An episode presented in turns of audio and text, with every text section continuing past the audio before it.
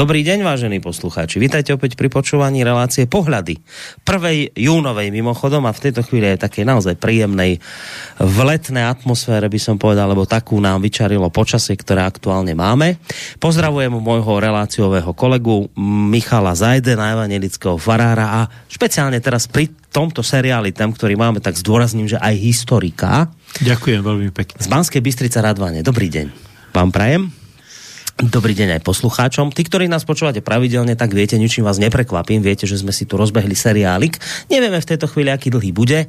Minule sa nám to podľa mňa celkom osvedčilo s tými štúrovcami. Či to bude tak dlhý seriál ako štúrovci, alebo kratší, na tom nakoniec nezáleží, ale sme si tak povedali, že, alebo teda vy ste prišli, alebo teda možno ani nie, možno to bol nápad, ale tak to presne bolo, to bol nápad našej produkčnej Beru tak. Uh, editky, že teda nejak tak porozprávať o reformácii a vravíme si, tak musí to byť jedna relácia, mohlo by to byť viac relácií, tak sme sa dohodli na mini seriály tém, ktorý sme teda minulý týždeň v, v tomto čase začali, Petrom Valdensom, Wycliffom a skončili sme nakoniec pri Husovi, tak? No a budeme dnes v tejto téme pokračovať. Ja sa teda naozaj úprimne teším, lebo tieto historické témy, špeciálne s Michalom Zajdenom ma bavia. Lebo je to taký, je, viete čo, lebo je to milý dejepis. Nie je to, a teraz rozmýšľam nad týmto. A teraz vôbec ako, že vám chcem nejaké medové tieto popodnosť ťahať, ale že v čom to je tak? Bude to v tom, že vy to hovoríte spôsobom, ktorý je taký, že ľahko pochopiteľný, taký chytlavý, alebo to môže byť o tom, že však aj na dejepise nám to možno tak hovorili, ale človek bol mladší, iné veci ho zaujímali a nepočúvali sme vtedy a možno, že tým, že som nejak tak akože jemne zostarol, tak už ma tie veci zaujímajú viacej, viete. Ale skôr to budem teda typovať na tú prvú vec, že možno to hovoríte spôsobom, ktorý je taký taký že vás to chytí celkom, no. No dobre, tak ďakujem za kompliment. Prosím, aj som sa o to snažil tak kostrbate. tak, no. Skúsme, skúsme teda ísť tak nejako priamo k veci, teda, že akoby pokračovať ďalej, mm-hmm. pretože nie, že by niekedy není dobre sa zamotať do aj aktuálneho diania, pretože veci, ktoré sú uh, aktuálne dneska a horúce, tak tých je samozrejme veľa. Ale tak možno, že práve preto je dobré Hej, sa odreagovať. Odreagovať no? od týchto tém a od, od tohto všetkého e, diania, ktoré sa deje. Možno, že aj pre poslucháčov Slobodného vysielača, pretože však tiež e, tieto žhavé témy tu žhavíte. Teda. E, takže keď sme skončili Vyklefom, tak ja ešte skôr ako budem hovoriť o Luterovi, tak e, spomeniem jedného veľmi, jednu veľmi zaujímavú osobnosť, ktorá bola ešte pred Luterom, a ktorú teda radíme k tým predreformátorom, možno, že je to taký jeden posledný z toho, e, z toho radu tých predreformátorov, ktorí cítili, že treba v tej cirkvi nejako niečo urobiť, že treba tam nejaké zmeny teda a e, aj sa o ne pokúsil a bol aj celkom e, aspoň chvíľu celkom úspešný volal sa Javonarola Sabonarola. Sa, Sabonarola. Pa, pardon, pardon, teraz som, teraz som to poplietol. Bol to Sabonarola. Myslím si, Jacopo, alebo no to už teraz, teraz, vidíte, to teraz neviem. Ale očividne nejaký Talian. Bol to teda dominikánsky mních, ktorý bol strhujúci kazateľ. A keďže, a to vôbec Dominikáni teda tento dar mali, alebo boli aj, aj špeciálne k tomu školení, ja to môžete. Áno, dobre, ďakujem. E, máme tu zvonku všelijakých, všelijakých zaujímavých e, zvukov. Zanietencov. Zanietencov, áno, áno, áno, áno. No, tu nielen teda e, v štúdiu, ale dokonca aj, v, aj v záhrade a vôbec v tomto prostredí. Diskutuje, len štúdiu sa to nahrá. Takže keď chcete zažiť slobodnú atmosféru, príďte do slobodného vysielača. No, a on teda on teda uh, pôsobil, pôsobil uh, koncom uh, 15. storočia v, vo Florencii. To je možno, že aj známe mnohým. A je zaujímavé, že vtedy tá Florencia bola na takom vrchole aj také mocenskej, ale hlavne kultúrnej a spoločenskej, pretože, pretože boli, dostali sa k moci Medičiovci a Lorenzo Medici, ktorý ktorý bol takým nepísaným vládcom Florencie, alebo de facto vládcom Florencie, tak uh, on mal aj takú tendenciu priťahovať k sebe také zaujímavé osobnosti. Napríklad v tej dobe tam bol aj Michelangelo, alebo Leonardo da Vinci tam pôsobili. Takže, takže, takže nebolo to len tak e, naozaj, naozaj v tej Florencii teda kvitli vedy, kvitlo umenie, ale zároveň s, týmto, s touto renesanciou tej antiky, naozaj sa dá povedať, že vo Florencii v podstate vznikala renesancia alebo, alebo dosahovala svojich vrcholov, teda to, že obnovovali sa teda tie antické kulty, gréčtina a vôbec teda to antické myslenie. Antické ale, ideály. Antické ideály, ale pozor, ale aj antické neresti. Aj antické neresti. No, tých tam bolo tiež dosť, sami vidí. A to zachvátilo nielen Florenciu, ale samozrejme aj Rím, aj pápežský stolec, však to 15. storočie tam tí pápeži teda uh, vystupovali úplne ako svetskí vládcovia, ktorí mali svoje deti, ani sa neskrývali, že ich majú a, a bojovali o tú moc v tom Taliansku a v Európe, proste používali všetľaké e, bežné štandardné mocenské páky. No. A tento Savonarola, samozrejme proti tomu začal búšiť a začal proti tomu brojiť, začal proti tomu vystupovať a dosiahol, e, bol tak úspešný, že dosiahol aj to, že nakoniec toho Lorenza Medičiho, ktorý bol teda jeden z najvýznamnejších vládcov Európy, z Florencie vyhnali preč Florentania. Florentania činili pokánie, začali nosiť vrecovinu, proste tie, všetky tie nádherné veci, ktoré tam vytvorili, tak dali bokom. Neuveriteľné. A dva roky vo Florencii proste Florencia sa zmes, z, zmenila na mesto pokánia. Mesto... Taliban zvíťazil v podstate. Tá. Náboženský Taliban zvíťazil. ja. No, nie, tak to, či toto, počkajte, to dobre, to... že to takto až veľmi zobrali. Lebo to máme... Vidíte, táto súvislosť e, vlastne s tým moslimskými fundamentalistami ma nenapadla. No, že to sa tak zvykne hovoriť, keď už to preženiete, takže potom je to taký Taliban kresťanský, že vám z toho vznikne, že keď už začnete vrecia na hlave nosiť a až to až veľmi preháňať a možno poviete, že to nebolo preháňanie, že to len teda bolo naplňanie písma, ale že tak, no, no, tak bolo, či nebolo, či, či ako? Musím o to... Dobre, dobre. Chápem, že, že keď, keď zrazu ľudia miesto toho, že začali pestovať nejakú módu, pestovať nejaké umenie, nejaké vzdelanie, tak sa starali len o záchranu svojej duše a že, zostili, a že činili pokáne, chodili vo vrecovine. E, neviem, či by aj mne by sa to páčilo nakoniec, to je, to je celkom pravda. Tak viete, ale mali ste také veci, prepáčte, že na do toho skáčem, že napríklad viem, že sa rozvíjali vtedy veľmi lekárske vedy, lebo napríklad počas toho obdobia renesancie, tej takej slobody, bolo napríklad možné ľudí pitvať a tieto veci sa robili. Až potom to zase církev nejak zakázala, že teda, že to je znesvetenie tela a potom vlastne na to, ako sme doplácali všetci vlastne na takéto veci. Čiže preto len, že niekedy taký fundamentálny taliban z toho liezol. Viete, že či sa aj, aj zakazoval no. pitvy a či aj, aj lekárske vedy zakazoval, to ja zase neviem, viete. Zase až takto podkutý v tom nie som, ale pravda je taká, že, že, že voči, voči tomu umeniu, ktoré teda vtedy prekvital, tak to naozaj rázne vystúpil. To, to je ako fakt. No, ale musím povedať, že teda, eh, keď som bol vo Florencii, tak Florencia je nádherné mesto, kto tam nebol, tak tam bežte. Naozaj Florencia je tak veľká zhruba ako Bratislava ale na rozdiel od Bratislavy to staré mesto tvorí asi polovicu, ak nie hm. dve tretiny teda toho mesta, lebo má okolo 450 tisíc Florencia obyvateľov. A prechádzať sa po tých, po tých nádherných e, uliciach tej renesančnej Florencie, tie nádherné chrámy, ktoré to, je tam prvý chrám, ktorý e, bol postavený z kupolov proste, no je to, je to úžasné a úchvatné. E, len tá galéria Ufici, ktorá je jedna z tých svetových galérií, tam je problém, tam sú kilometrové rady, tak to hm. je trošku problém, tam som teda sa nedostal.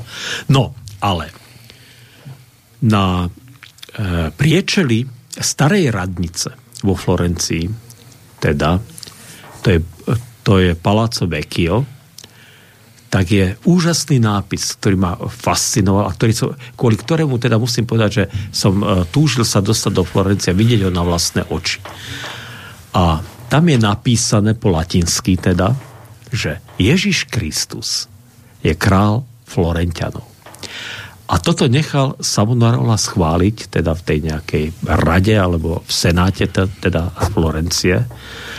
A to tam vtedy dali, vytesali mm. teda to tam e, na priečele tejto starej radnice, tohto starého paláca a je tam dodnes. Nikto sa neodvážil ten nápis dať dole. Hm. A viete, je to inak také veľmi zaujímavé, lebo e, pred tým, e, pred tým palácom Vecchio je socha Dávida. No samozrejme, to je tá známa Michelangelová socha. Dnes už samozrejme je tam kópia, ale je to veľmi hodnoverná kópia. A celé to, celá tá atmosféra toho námestia a tam je hneď tá galéria blízko, tá známa, tá Uffizi a tak ďalej, je teda veľmi, veľmi také No, veľmi inšpirujúce. Tak som si tam sadol a som na ten nápis pozeral. Podľa mňa to veľa, veľmi málo návštevníkov Florencie vie, že aký to má, aké to má korene, aký to má pôvod. No, ale čo tento nápis vlastne vypovedá? Viete, akože pre ľudí, ktorí sú indiferentní náboženskí, tak si povie tak nejaký náboženský, teda nejaká veta, ktorá hovorí o nejakej náboženskej viere, viete, alebo o kresťanskej viere, dobre. Ale v skutočnosti ten Savonarola dal schváliť nápis, ktorým povedal nikto iný, nič iné, žiadna socha, žiaden svetý, žiadna, žiadna inštitúcia ako pápež, král, e, ktokoľvek na tomto svete. Nikto není dôležitejší ako Ježiš Kristus. Absolutne reformačná myšlienka. On je hlavou, on je teda kráľom on je, on je stredom, o, o, o ktorý sa opiera náš život, viete. Úžasná vec. Na tom námestí ho upálili, lebo tí, tí Medičiovci sa vrátili, on bol prostý mních, teda prostý, bol samozrejme vzdelaný, ale nevedel sa v tých svetských intrigách on pohybovať, uh-huh. takže a samozrejme, keď už dva roky museli chodiť Florentania, vo Vrecovi nemali toho plné zuby, uh-huh. takže samozrejme mu to, samozrejme mu to zrátali a spočítali teda. A samozrejme, eh, vtedy bol nad eh, pápežom Alexander VI údajne teda podľa väčšiny historikov ten úplne najskorumpovanejší a, a ako by som to povedal, najnemravnejší pápež, uh-huh. ktorý vlastne však aj tú Lukreciu Borgia však s vlastnou dcerou podľa všetkého mal pomernúť proste hrôza a des. A takže mu to samozrejme, samozrejme mu to zrátali. A viete, ale... Takže človek sa díva v tej Florencii na ten nápis, ktorý má viac ako 500 rokov. Mm. A teda je to staršie ako, ako, ako všetky reformačné e, nápisy a tak ďalej a všetko, všetko celá, tá, celá tá reformácia, ktorá potom bola. A tak si hovorí, tí ľudia naozaj boli fascinovaní nielen teda jeho kázňami, ale aj do hĺbky svojho srdca boli oslovení tou zväzťou. A aj keď potom teda več, potom znovu to zavrhli, mm. ale čo si v nich zostalo? A takže tak ako Lorenzo uh, Medici, alebo Michelangelo, alebo Leonardo da Vinci, alebo Buonarroti, však títo stavite, títo architekti, uh, títo veľkí Florentania, tak k ním patrí proste aj ten Savonarola. On tam patrí. On tam patrí a, a vlastne vnesol tam do tohoto napätie E, do, tej renesančnej, do toho renesančného Talianska, že teda dobre, e, na jednej strane rozvoj vied, rozvoj umenia, rozvoj jazyka, návrat k antike, k tým hodnotám, ktoré samozrejme celý stredovek na ne zabudol alebo ich zavrhol vedome, ale aj ten návrat k viere, takej čistej, autentickej viere. Že toto všetko tam je a všetko sa to tam miesilo a všetko to kvasilo proste a všetko to voči sebe nejako interagovalo alebo aj proti sebe samozrejme sa postavilo a bojovalo. A, a tak ďalej a tak ďalej. Takže tá postava, e, postava toho Giacoma Savonarol sa mi v tomto smere nesmierne ako, že mi je, je pre mňa inšpirujúca. Mm inšpirujúca je pre mňa. Samozrejme, on e, nezašiel tak ďaleko, ako potom zašli reformátori, ale, ale horel v ňom nejaký oheň, ktorý bol tak silný, že proste, že proste nakoniec nakoniec e, dokázal e, proste vykonať veci a dokázal strhnúť tých ľudí a zostal teda nezmazateľne vpísaný v dejinách Florencie, Talianska, reformácia a církvy. A toto sú ale všetko, čo sme spomínali, predreformátori. Týchto nevnímal ano. ako reformátorov, toto ano. boli predreformátori. On, on bol upálený v roku 1498, ak sa nemýl. Čiže 19 rokov pred Luterovým vystúpením. Rok po objavení Ameriky, hádam, nie? 1497 bola Amerika, ak sa nemýlim. Čiže 95? 1492. Dva? Dva? Fakt? Dva. Aha, dobre. 10. októbra, alebo 12. októbra. Dokonca. Teda Kolumbus pristal v Amerike. Na Kube, myslím, no. či kde.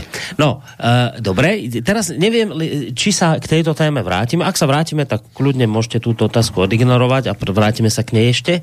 Ale ak by náhodou nie, tak sa vám ešte žiada vrátiť trošku k tomu Husit, Husovi a k Husitom.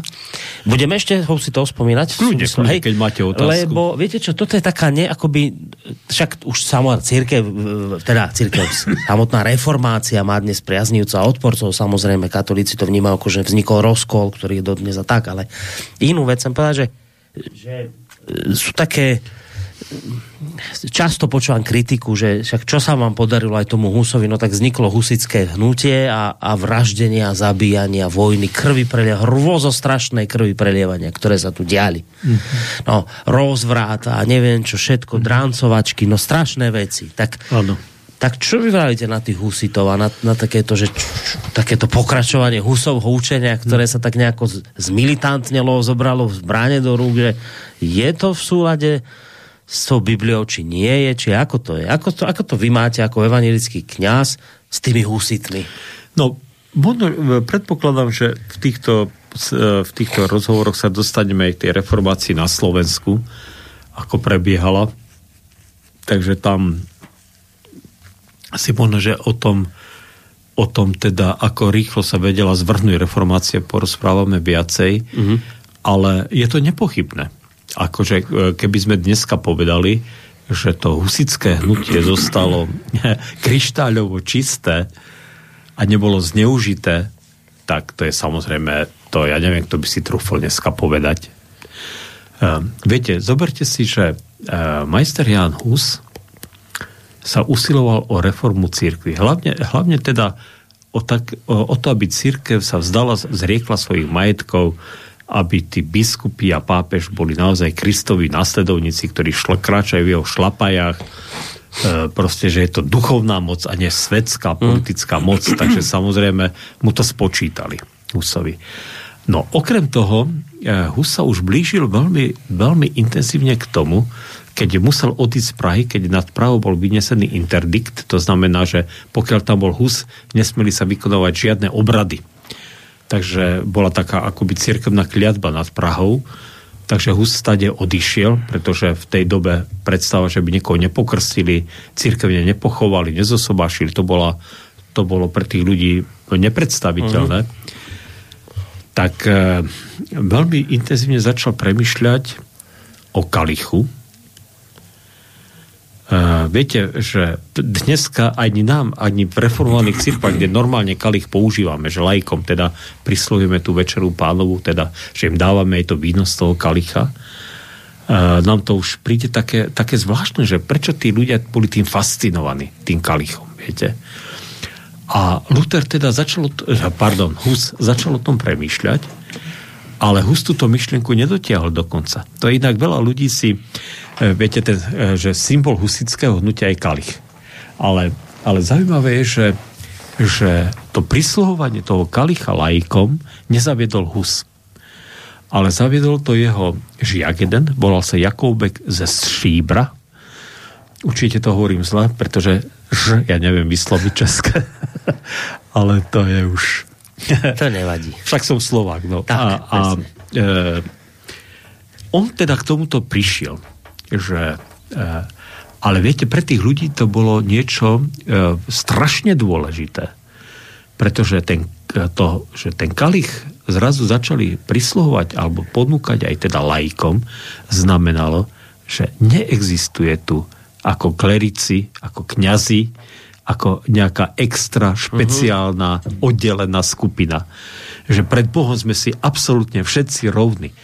A to bolo to revolučné na tom kalichu, viete? To bolo to revolučné na tom kar. To, čo už dneska tak necítime, my aspoň, aspoň reformovaných církvách. To v katolíckej cirkvi to ostalo tak, že tam veriaci len oblátky jedia, chlieb, ale víno farári len pijú, nie? Hej, hej, hej. Tam no. ľudia nie, asi aj nie. keď, aj keď je to tam už nejako tiež, že ak niekto si žiada ten kalich, tak mu asi ho dajú. Ja ne, Hej. presne neviem. Ale v každom prípade to už ani oni dramaticky neprežívajú, ani my to až tak dramaticky neprežívame.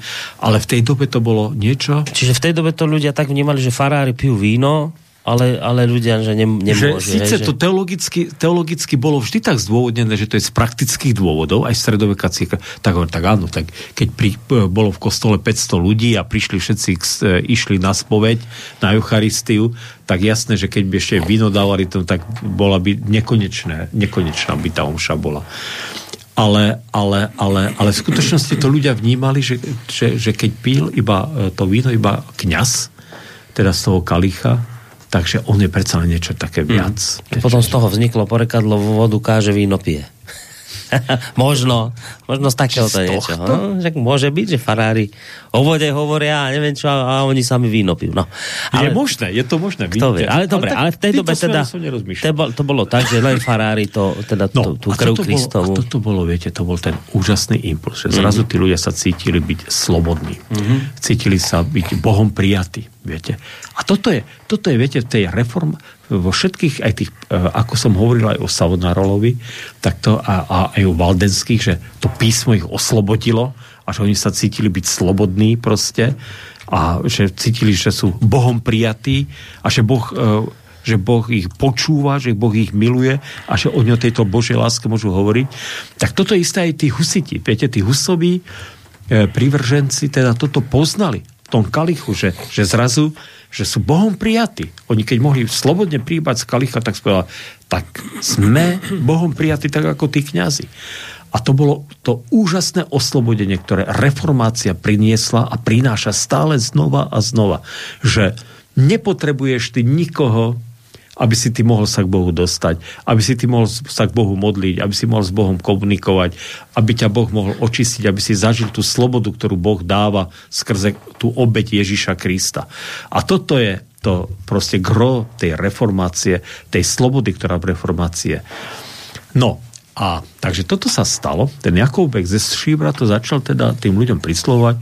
Tá myšlienka, hu, e, zachoval sa teda taký list, kde husto odobril z kostnice, mm-hmm. bol, už bol teda zavretý, ale odobril to. Jakobek ze Štíbra bol inak tiež e, vlastne e, učiteľ na e, Karlovej univerzite, čiže nebol to nejaký proste hocikdo.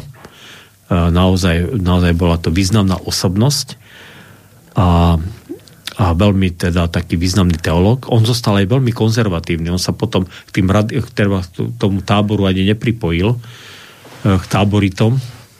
Ale, ale to, to, to, tento kalich, teda to, to bola jeho zásluha, ktorá sa potom stala tým symbolom. No, ale viete, husiti teda si povedali, tak e, Boh nás oslobodil, takže e, sme všetci rovní, že sme všetci bratia a sestry, tak vtedy vzniklo vlastne to hnutie, že e, také, takého toho naivného alebo, alebo primitívneho alebo instintného komunizmu, že si povedali, že založíme teda e, mesto, ktoré bude bez hriechu.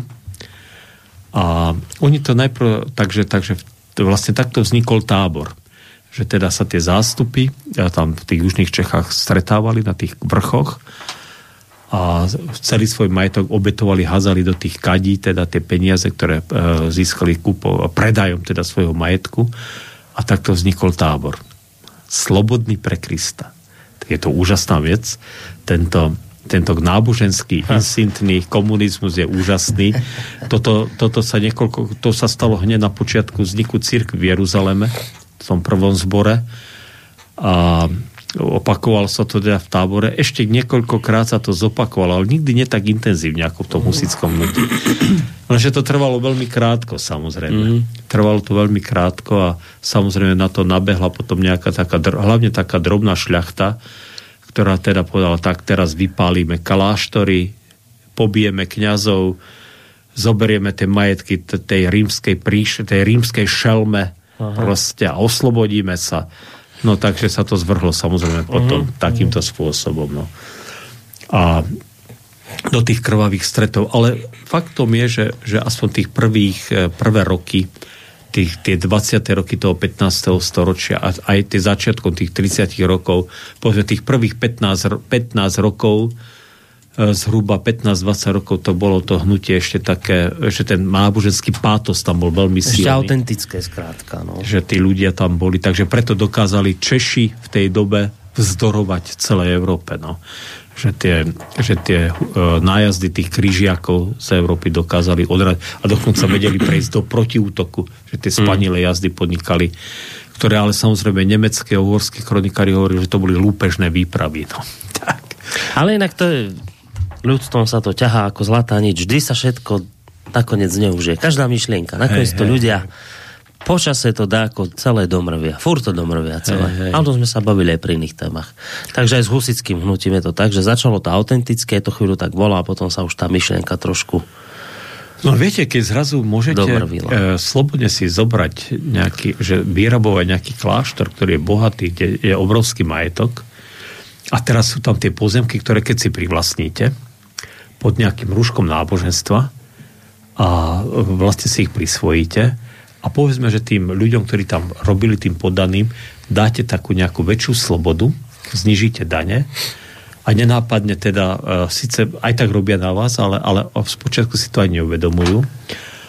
A, a naozaj tam však oni, oni, vlastne, oni vlastne, keď Václav zomrel v tom roku 1418 či 19, tak vlastne, vlastne nemali, nemali skoro 20 rokov kráľa, takže tam bolo naozaj taký, bolo tam taký, taký dobrý chaos v tých Čechách. Uh-huh. A Čech, Čechy naozaj aj veľmi hospodársky a ekonomicky upadli. České kráľovstvo teda naozaj upadlo. Veľmi, veľmi. Však viete, za, za uh, Karola IV. Čechy boli najvýznamnejším štátom uh, v strednej Európe.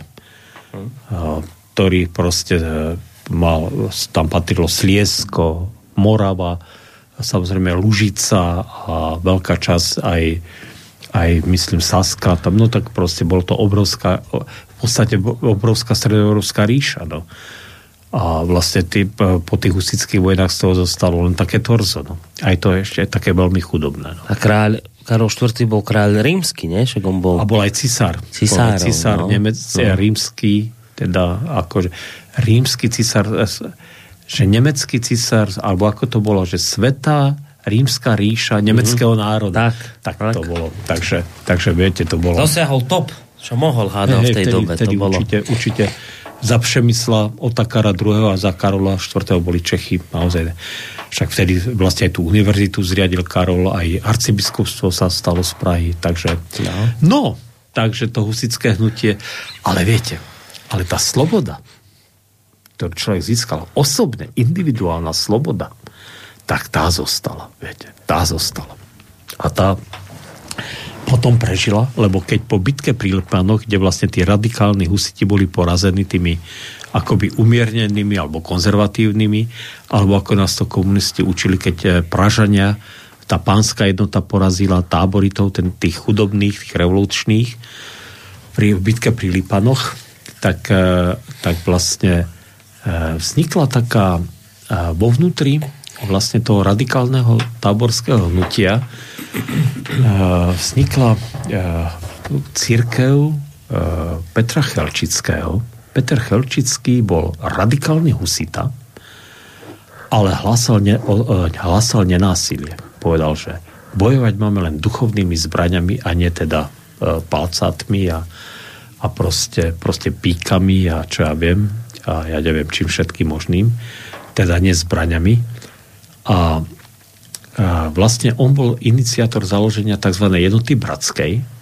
A jednota bratská bola teda taká církev, ktorá potom mala veľký, bola, nikdy nebola nejaká veľmi veľká, mm. ale bola to naozaj taká elitná skupina, ktorá v tých Čechách pôsobila až do Bielej hory, teda 200 rokov a mala naozaj celkom aj taký zaujímavý vplyv, aj, aj teda mnohí šlachtici sa k nej pridávali. A po bitke na Bielej hore, oni sa potom, však e, tí protestanti museli odišť tak posledným biskupom tejto jednoty bol e, Jan Amos Komenský. Mm. a jeho vnuk potom e, ordinoval alebo uviedol do úradu v Hernute, to je také jedno mesto v Lužici, bol grof Cincendorf ktorý v 18. storočí sa prihlásil k tým myšlienkám tejto jednoty a jeho sídelné mesto bolo Hernhund, alebo ochranou po česky. A tá jednota sa oživila a potom vyvíjala úžasnú misijnú prácu po, po svete. Mm. Napríklad aj v Amerike boli známi ako moravskí bratia. Aha. Takže táto jednota bratská, to, to husické hnutie sa potom akoby tra, postupne transformovalo do, do tejto jednoty bratskej, kde prežili mnohé tie husové myšlienky, už teda zbavené tohto, tohto teda násilia alebo tej, tých, týchto vojenských riešení a tá jednota bratská teda dodnes má, mm. dodnes existuje, dodnes je tu hey. malá církev, ale, ale má zbory e, po celom svete, pretože bola veľmi misijne aktívna. No. Neviem, či tento kazateľ Pastýrčak nie je odtiaľ z, jedno, z tejto bratskej církve. Bratská církev je niečo... Či to je ešte iné niečo? To je niečo úplne Ešte iné. To je taký, taký, taký patvar novotný. No, to, a nedávame ho teraz za vzor tohto človeka. Nie, nie, nie, nie, to a, bez ohľadu, hej, bez ohľadu, bez ohľadu ale to je niečo iné, bratská církev. K, k Danielovi Pastýrčakovi. Hej. Dobre, um, tak hádam by sme mohli zahrať. A predtým, ako zahráme, potom už ideme asi na toho Lutera? Či ešte Dobre, dobre. Neprekvapíme. Toto sme si už mimochodom aj hrali v tejto relácii. Ja si myslím, že k téme, ktorú riešime, sa nám to hodí, lebo hrad pre pevný je hymná evanielikov, alebo teda ľudí veriaci Habsburského vyznania. Je to hymna, nie? Hymna, jasné. To za hymnu. To, je, to ide nejak za Luterom táto hudba, táto to pesnička? je Luterová pieseň. Luther bol aj hudobník a Luther Aha. túto pieseň priamo zložil. Ale hudobne, či aj slova? Hudobník. Aj, aj? Aj, aj, aj. Aha. Aj, aj. No tak to nám úplne sedí. No Jasné. tak poďme na to.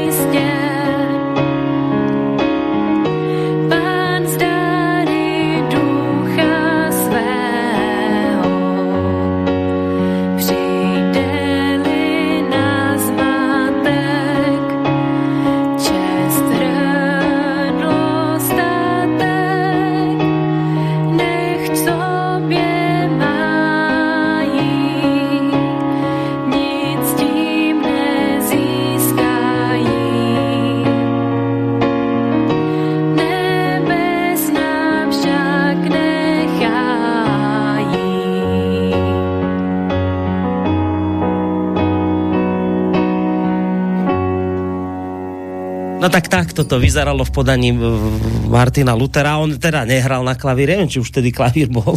Či ešte... Na lutne hral. Na lutne. Alebo skôr na orgáne toto by mohol nezahrať. No na orgáne sa to hráva v kostoloch, samozrejme. Ale tak... cíti, cítite z tej, e, z tej piesne, z tej našej hymny, takú tú silu, ktorá hovorí o tom, že tak získal som Boha, našiel som Boha, môžete mi byť všetci ukradnutí. Aj keby ste mi všetko zobrali. Cítiť, ale, ale treba dodať, že ale toto bola taká za frajerím králická čeština, lebo sme sa o tom rozprávali, ona nie je až tak úplne ľahko je rozumieť tej češtine, také tej starej. Nie, nie, nie, nie. Tak už pre dnešnú generáciu, dokonca aj českú generáciu no. dnešných e, bežných Čechov, samozrejme, hlavne tej mladšej generácie je to už samozrejme e, vzdialené, ale my sme v tom ešte vyrastali, že očenáš a 10 božích prikázaní a samozrejme hrad prepevný sme ešte spievali. Mali sme Tranovského kancionále, ktoré boli 300. Naša evangelická církev na Slovensku od roku 1636 do roku 1993, tak si vyrátate, koľko to je rokov, používala, t, väčšina zborov používala Tranovského kancionál. A to boli piesne v tej starej češtine a ja si pamätám, ako moja stará mama, prastará mama, pardon, prastará mama, uh, sedávala na priedomi uh, a k- keď bolo pekne, tak ako dneska, tak si vytiahla kancionál a si z neho spievala. A keďže mala 14 detí, porodila 14 detí, 8 vychovala, alebo 6 zomrelo, tak e, samozrejme v tej obci, v tej dedine všetci boli nejakí príbuzní, alebo čo ja viem, v nejakom vzťahu. A ona bola aj taká, taká energická žena, taká vočia osobnosť. A ja ten príbeh strašne rád rozprávam, veľmi často ho rozprávam inak. Tak sedela a spievala si, viete. A kto išiel okolo, tak ona mu povedala, hýbaj ku knižke, tak musel ten človek prísť, sadnúť si, zaspievať si s ňou a potom mohol ísť. hýbaj ku knižke. hýbaj ku knižke. to bolo v našom náreči. My, sme, my máme také svoje náreči, ako, ako každá dedina.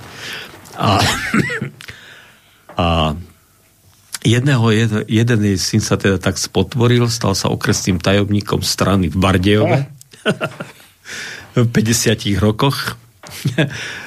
a prišiel teda mamu naštíviť, volal sa Jano a ona teda si akurát spievala, keď prišiel a hovorí, no Jano, hýbaj ku knižke. A hovorí, mamo, ja už s vami spievať nemôžem. A že prečo? No, no ja som komunista. A hovorí, no čo to je, nejaká choroba? tak to si, to si v rodine veľmi radi spomín. Proste prejdú nejaké také hey, hey, politické zmeny, alebo čo to. To bolo mimo nej očividne. To, to proste ona nemala. A my ako deti, a viete, a to je taká tá spomienka z detstva. Samozrejme, keď už sme videli, my sme ju všetci volali stará mama, lebo tých vnúčat ona mala a pravnúčat požehnanie tak e, a keď sme sa e, tam behávali a, a sme ju počuli svet, tak sme tak obchádzali, aby sme samozrejme neprišli Aby ste nemuseli ísť ku knižke, čo? Aby nemuseli ísť ku knižke, no. no Ale často... Tam niekde boli položené základy vašej potom hey, neskoršej hey, farárskej cesty, očividne. Urč, urč, určite áno. A aj no. také povedomie, viete, toho evangelického a luteránskeho čohosi. Takže, to Takže do 93. tá králická, lebo môže byť, lebo ja ešte, ja si to ako dieťa pamätám, však starkina sestra mala vždy tam nad vchodom takého, to boli také obrázky, viete, s tými náboženskými citátmi, citátmi a to bolo v tej králickej češtine, dodnes si pamätám, taký jelen tam bol a teraz za ním také hory a tam ten citát, akož jeleň ruje dychte po tekutých vodách, tak duše má ruje k tobie, o Bože. No, tak, taká, tak, Žalm 42. No, no, tak sme sa tak pekne doplnili, ja som vám to do kralickej češtine, ale je to očividné, že je to také ako, hey, to, to už taká a, proste ono, archaická ono to, reč. Ono, no. ono to bolo zaujímavé, lebo teraz si zoberte, že keď sme hovorili o Štúrcoch, že boli evanielici a že vlastne oni zavie, však spisovnú slovenčinu, Ľudovič Štúr, ev, syn učiteľa evanelického a tak ďalej, sám evaneli. A však tí kňazi boli evanelickí kňazi, tí štúrovci mnohí. A že oni v proste keď vošiel do kostola, tak používal tú biblickú češtinu. Takže, takže niekedy je to také zvláštne, že e, častokrát aj katolíci sa, tak sa uškrňajú, že tak čo by luteráni ste, že nám vyčítate tú latinčinu, ale však, však my sme sa tej latinčiny zdali skôr ako by češtiny. Aha, aha. Ale tak jedna vec je, že tá čeština bola však, však vždy bola a je zrozumiteľná pre nás. A druhá vec je, že ona sa naozaj stala takou akousi posvetnou rečou a naozaj sa veľmi ťažko v tom uh, kontexte toho náboženstva, toho, toho kostola proste, sa veľmi ťažko mm. prijímala. Takže prvý, ktorý začal, uh, že prvá boli kázne, že po slovensky, a to bol Jos, uh, Michal Miroslav Hodža, ktorý začal kázať hneď ako teda Štúr, alebo rok potom, ako teda bola spisovná Slovenčina kodifikovaná, začal kázať po slovensky. Postupne teda tá Slovenčina sa dokázne dostávala a potom roky sa, a desiatky rokov sa debatovalo o spevníku, o liturgii, No a trvalo to naozaj. Bibliu sme preložili, máme náš evangelický preklad do roku 1979 až napríklad. No. Spevník až od roku 1993. Liturgia tá bola teda hneď už po druhej svetovej vojne. No proste bolo to tak. Hm. Bolo to tak. Ako ťažko sa ľudia vzdávali tej, tej kralickej češtiny a ja keď som už u nás, keď už to bolo však už definitívne na Slovensku, tak ešte na dolnej zemi, však máme v Srbsku a v Rumunsku a v Maďarsku však tie evangelické slovenské zbory, tak som bol v Nadlaku, to je taký veľký, mm-hmm. veľká obec, e, kde e, väčšina obyvateľov dodnes sú slovenskí evangelici a tam každé ráno mávajú také stíšenia a už teda v, na hlavných bohoslužbách používajú slovenský spevník všetko ale na tých radných stíšeniach ešte stále trávovského kancela. Ešte to tam a, a keď som tam bol, my sme tam boli na vedeckej konferencii so svojím školiteľom. To bolo rok 2015 alebo 16, viete. Čiže pred pár rokmi to bolo v podstate. A ten uh, domáci farár mi hovorí, tak choď ráno, však uh, choď ráno, však uh, sa pomodliť s tým. Každé ráno také krátke stíšenie majú.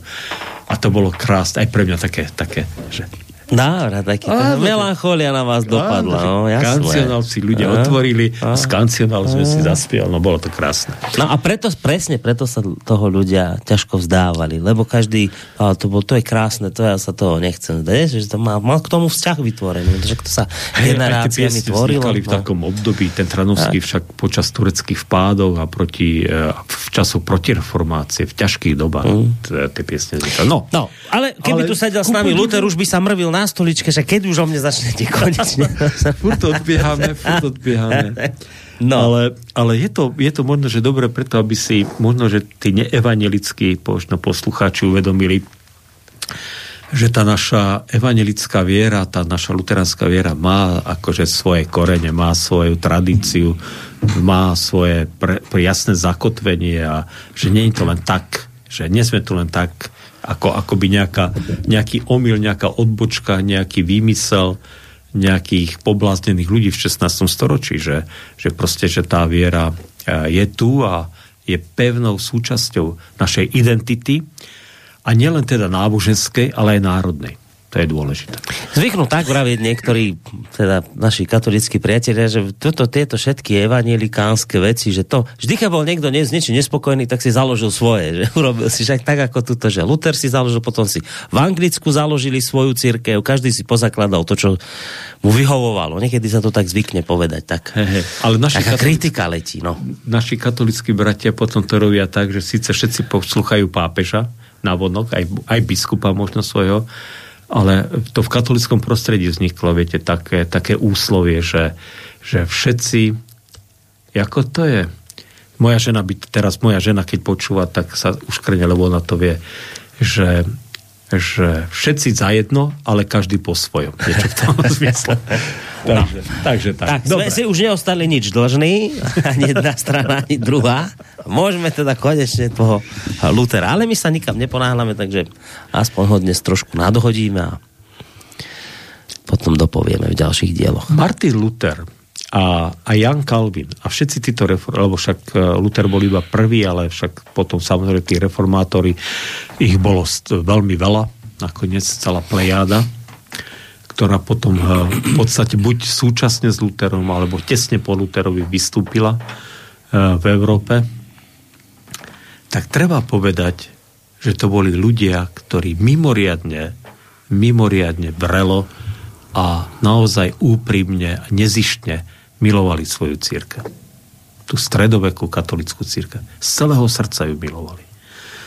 to hovorím teda hlavne možno, že práve evanielikom, aby si uvedomili, že reformácia nevznikla preto, že tí ľudia chceli rozbiť církev, ale preto, že ju nesmierne milovali a naozaj túžili potom, aby ju obnovili. Lebo to slovo reformovať, dneska už samozrejme, už to je to už dneska, keď používajú to všelijakí potrimiskari politickí a všelijaké politické nuly, tak samozrejme už de, e, deva, devalvované, ale, ale ono, ono naozaj v tom pôvodnom slova zmysle znamenalo, že obnoviť. A oni naozaj z celého srdca túžili obnoviť tú církev, ktorú milovali. Viete? A ten Luterov príbeh, uh, môj teda nastávajúci zať, ktorý je Nemec, tak uh, mi doniesol takú veľmi zaujímavú knihu, keď bol naposledy teda u nás na Slovensku, o Luterovom živote. Napísala to jedna profesorka v Oxforde, teda angličanka, ale Nemci to hneď preložili. A tam nehovorí o tom, hovorí o Luterovi ako človeku. Že je to aj, aj, aj, aj tak sa to volá, že Luther ako človek. Aha. A ten jeho a ona sa teda snaží dopátrať k Luterovi prečo tak konal, pre, ako rozmýšľal, aké boli tie inšpirácie, ktoré boli samozrejme v tej dobe, ktorého teda akože nejako samozrejme tie podnety, ktoré získal a tak ďalej a tak ďalej. No a je to zaujímavá kniha, no. Bolo by ju radno aj do Slovenčiny preložiť, ale neviem, koľko ľudia by si ju kúpili. Ale kto vie anglicky alebo nemecky, tak eh, vrelo odporúčam túto knihu. Dá sa samozrejme, dneska sa dá všetko objednať skadekoľvek mm. z Európy. No a e, v tejto kni- e, teda e, táto kniha, ja som teda samozrejme u Luterovi však veľa sa učil, samozrejme aj čo si som si dovtedy o Luterovi prečítal, ale pra, práve táto kniha o tomto hovorí veľmi zreteľne a to som si tak znov, na novo uvedel. Ja som si to, to, vždy si toho bol vedomý, toho úprimného, hlbokého vzťahu, ktorý Luther k svojej cirkvi mal ale viete, že je dobre, keď to človek si na novo, znovu prežije a na novo uvedomí. Martin Luther, eh, jeho otec bol banský prospektor, pravdepodobne spočiatku veľmi jednoduchý človek, v tom slova, teda takto, jednoduchý človek. Človek, ktorý nemal nejaké veľmi vysoké sociálne postavenie. Viete? To nebola šlachtická rodina, ale presadil sa v tom v banskom biznise teda. Celkom sa mu asi zadarilo Veľa o tom Luterovi, Luterovom otcovi nevieme, ale jedno je isté, že túžil potom, aby jeho syn sa stal právnikom, aby teda sa o ten e, nejaký pomyselný spoločenský stupienok dostal vyššie a aby, aby samozrejme sa oženil, mal deti, aby ten rod mal pokračovanie. Takže toto bol aj tak, taký jeho záujem. A Martin Luther eh, na túto výzvu reagoval. Nemal nejaký problém s tým, že by išiel eh, v tých intenciách, ako mu otec teda ako narysoval, ale bol to typický produkt stredovekého katolického proste človeka. Viete, že išiel kde si, ja už aj presne neviem, ako to bolo, ale išiel teda lesom a strhla sa obrovská búrka. A tá búrka bola tak strašná, že on si myslel, že neprežije tú búrku. Mm-hmm.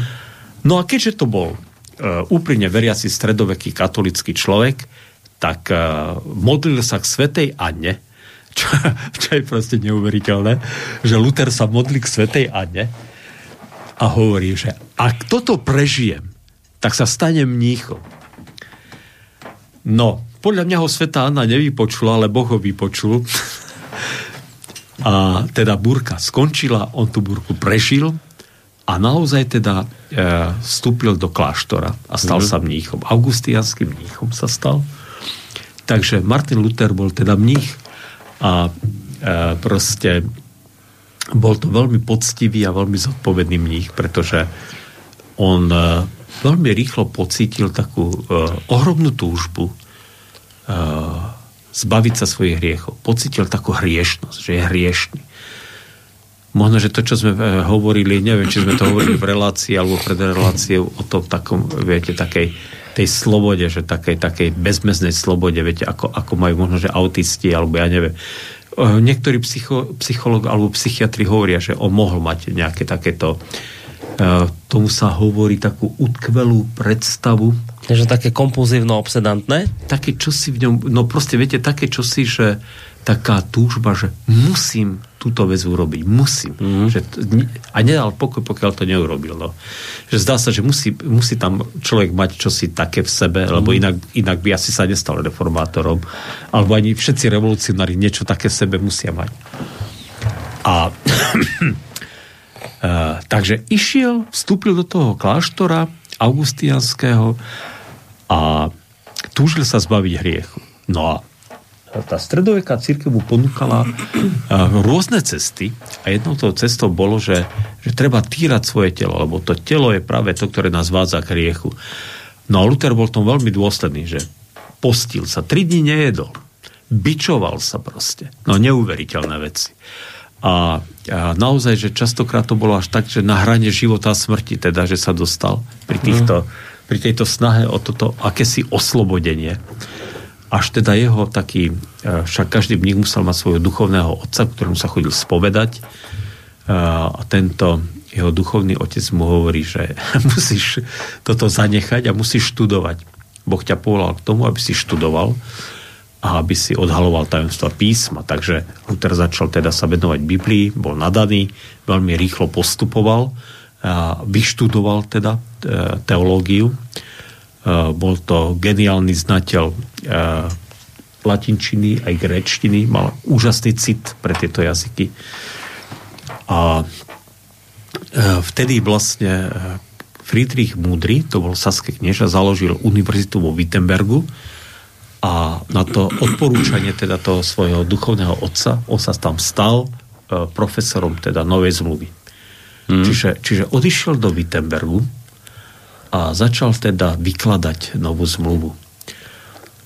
A postupne, postupne začal objavovať v tej novej zmluve, ako si učítal, že vlastne, pozor, akože odpustenie hriechov podľa toho, čo čítam v Biblii, sa dosahuje úplne inak úplne inak ako nejakým bičovaním alebo nejakými pôstami. Biblia o bičovaní nehovorí vôbec nič, teda o tom, že sa treba bičovať a takto umrtvovať telo. O pôstoch samozrejme Biblia hovorí, ale samozrejme inak, iným spôsobom, ale že objavoval postupne, až nakoniec definitívne objavil, že to odpustenie hriechov jednoducho si aj tak nezaslúži. Nemá šancu. Môže spraviť čokoľvek. Môže skočiť zo skaly, môže urobiť čokoľvek, aj tak ho nikdy nedostane. Ale objavil, že to odpustenie už dávno má. Že už ho dávno má. Že to odpustenie už tu je. Že už je na stole. Čakajte, to je nejaký oxymoron. Tak zistil, že ho nemôže nejak získať a zistil potom zás, zámerne, že ho už, zároveň, že ho už má. Že už, ho dávno, že už je dávno... A to nie sú dve veci, čo sa bijú. Že už je dávno pre ňo pripravené že už dávno je na stole pre ňo pripravené. a že to je práve tá Ježišová obeď na kríži.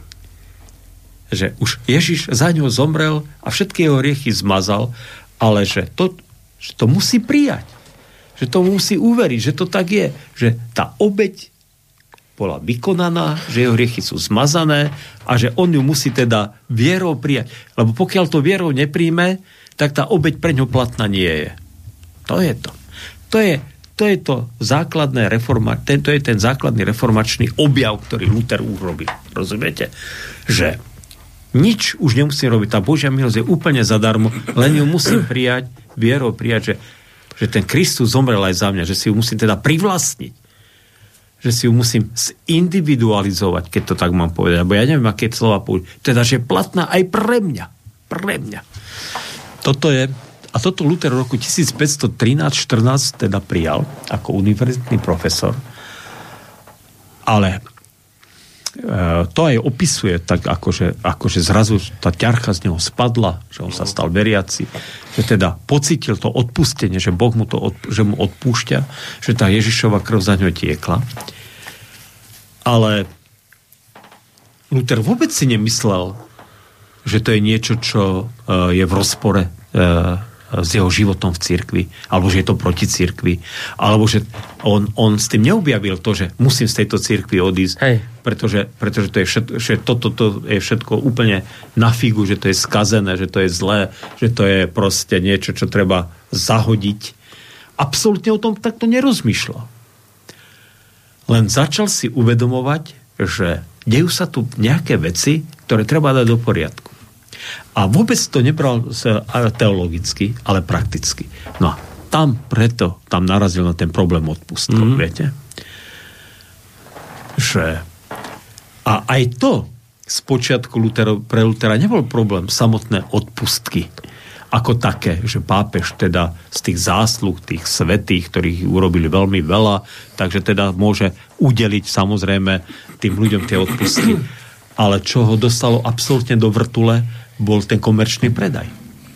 A vlastne proti tomu vystúpil. A on bol presvedčený, on bol presvedčený, že to pápež nejako nechápe alebo nevidí, alebo že, že proste preto, že je tak vysoko, že proste to pred ním skrývajú, že, že tie odpustky, ktoré církev vlastne ponúka ľuďom, takže, takže sú tak zneužívané, že proste sa predávajú na jarmoku ako, ako, ako zelenina alebo mm. alebo aký, akýkoľvek iný jarmočný tovar. Že to je proste iba taký jarmočný produkt. A ten, aby sme vedeli, no to už potom bude koniec, o, ako, viete, ako v správnej televinovele najlepšom prestanete, tak, aby sme tomu rozumeli, tie odpustky sa začali predávať pre nejaký konkrétny dôvod, že povedzme bolo treba niečo financovať, tak pápež prišiel s nápadom, budeme na tom zarábať, alebo si to niekde z písma vyčítali, no, či ako k tomu e, došlo? Viete, keby sme začali, začali hovoriť o tom, kedy vznikli odpustky a tá odpustková prax, tak zhruba tých 100-150 rokov predtým uh-huh. sa s tým začalo. A naozaj, naozaj e, proste stredovka církov že to je super zdroj príjmov. Uh-huh. Um, určite v tom bolo aj veľa takej úprimnej zbožnosti, ale v tej dobe, keď Luther proti tomu vystúpil, tak chodil po Nemecku mních, ktorý sa volal Tecel. Bol to dominikánsky mních, teda kolega Sabonarolu. Inak. Ale oni sa asi nepoznali, však tých dominikánov bolo ako hadov v tej dobe. No a on predával tie uh, odpustky, alebo uh, bol jeden pán, ktorý sa volá Albrecht a ten si zmyslel, že sa stane najprv biskupom, potom arcibiskupom v Münsteri a dohodol sa s pápežom, to proste bol biznis. Pápež mu povedal, Lev 10. mu povedal, OK, môžeš byť, ale dáš mi 30 tisíc zlatých. A on povedal, dobre, jasné, není problém. Vyzbieram. Čo? Ono si požičal, aby tie peniaze potom požičal si od Fugera, Jakuba Fugera. Ale čo, od toto nášho Bystrického, čo tu má aj domček svoj? Teda... Ktorý, ktorý zbohatol čiastočne na uh, medi zo Áno, áno, veľký obchodník s meďou, áno. To bol najbohatší človek v tej stredoveku. V tej dobe bol najbohatší človek. No a možno, že vôbec v stredoveku to vidíte, no, to je možné. No. Aj keď si myslím, že potom Lechma, títo, uh, títo v 30-ročnej vojne, čo boli tie niektoré rody, boli ešte bohatší ako mm. Jakub Fugger. No, ale to už je zase iná. Uh, Lemanovci, myslím, že boli celkom bohatí. No nič. Fugger tu mal Fugerovskú spoločnosť v Banskej Bystrici. Ja viem, On bol ale, taký... Ale asi 30 sme, rokov to iba fungovalo. My sme mohli povedať už taký prvý, ten, viete, ten ale, geopoliti, geo, ale, v tej dobe, ale v tej dobe tu mal tú spoločnosť. No? S Turzovcami. Áno, s Turzovcami, presne. Uh, takže požičal si od Fugera. No a Takže Fugerovci, Fugerovi prospektori, alebo zamestnanci, dneska by sme povedali, chodili s tým Tecelom a s tými Dominikánmi a predávali odpustky, pretože polovica išla pápežovi a polovica išla Fugerovcu. Chápete? To bol biznis. Ach. No, ja, otázka je, že či to Luther vedel. Ja neviem, či Luther vedel o tomto biznise, ale to, ako sa to robilo na tých jarmokoch, tak to samozrejme štvalo a hnevalo tak. to. A keďže bol univerzitný profesor, tak sa rozhodol, že teda vyvolá o tom diskusiu a bol presvedčený, Luther bol presvedčený, že pápež sa na jeho stranu postaví, pretože takýmto spôsobom mm. kšeftovať s odpustkami určite pápež nebude chcieť. Tak, a viac v ďalšom dieli. Koniec. Bum, koniec, dobre. tak to robíme, presne tak. Čas sa naplnil, teraz všetci ostali, čo a tak ešte bol, ne? V ďalšom dieli, pokračovanie o týždeň. No, dobre. tak, presne 9. tak. júna. Tak, tak. Dobre. Presne tak. Tak sa majte pekne, ďakujem veľmi pekne za dnešok. Opäť vo štvrtok o tomto čase, ak sa teda nič neudeje, štandardne sa budeme počuť a dorozprávame tento príbeh zase po nejakú časť, uvidíme pokiaľ až evangelický farár Michal Zajden, historik sa s vami lúči z Banskej Bystrica Radvane. Dovidenia. A spolu s ním aj Boris Koroni. O pol hodinku pokračujeme, teda ja už nebudem rozprávať, ale budem to tu technikovať, lebo začína relácia Trikolora na aktuálne české a slovenské politicko-spoločenské problémy, tak ak máte chuť nás počúvať, tak zostaňte s nami. Na teraz všetko do počutia. Táto relácia vznikla za podpory dobrovoľných príspevkov našich poslucháčov. I ty sa k ním môžeš pridať. Viac informácií nájdeš na www.slobodnyvysielac.sk Ďakujeme.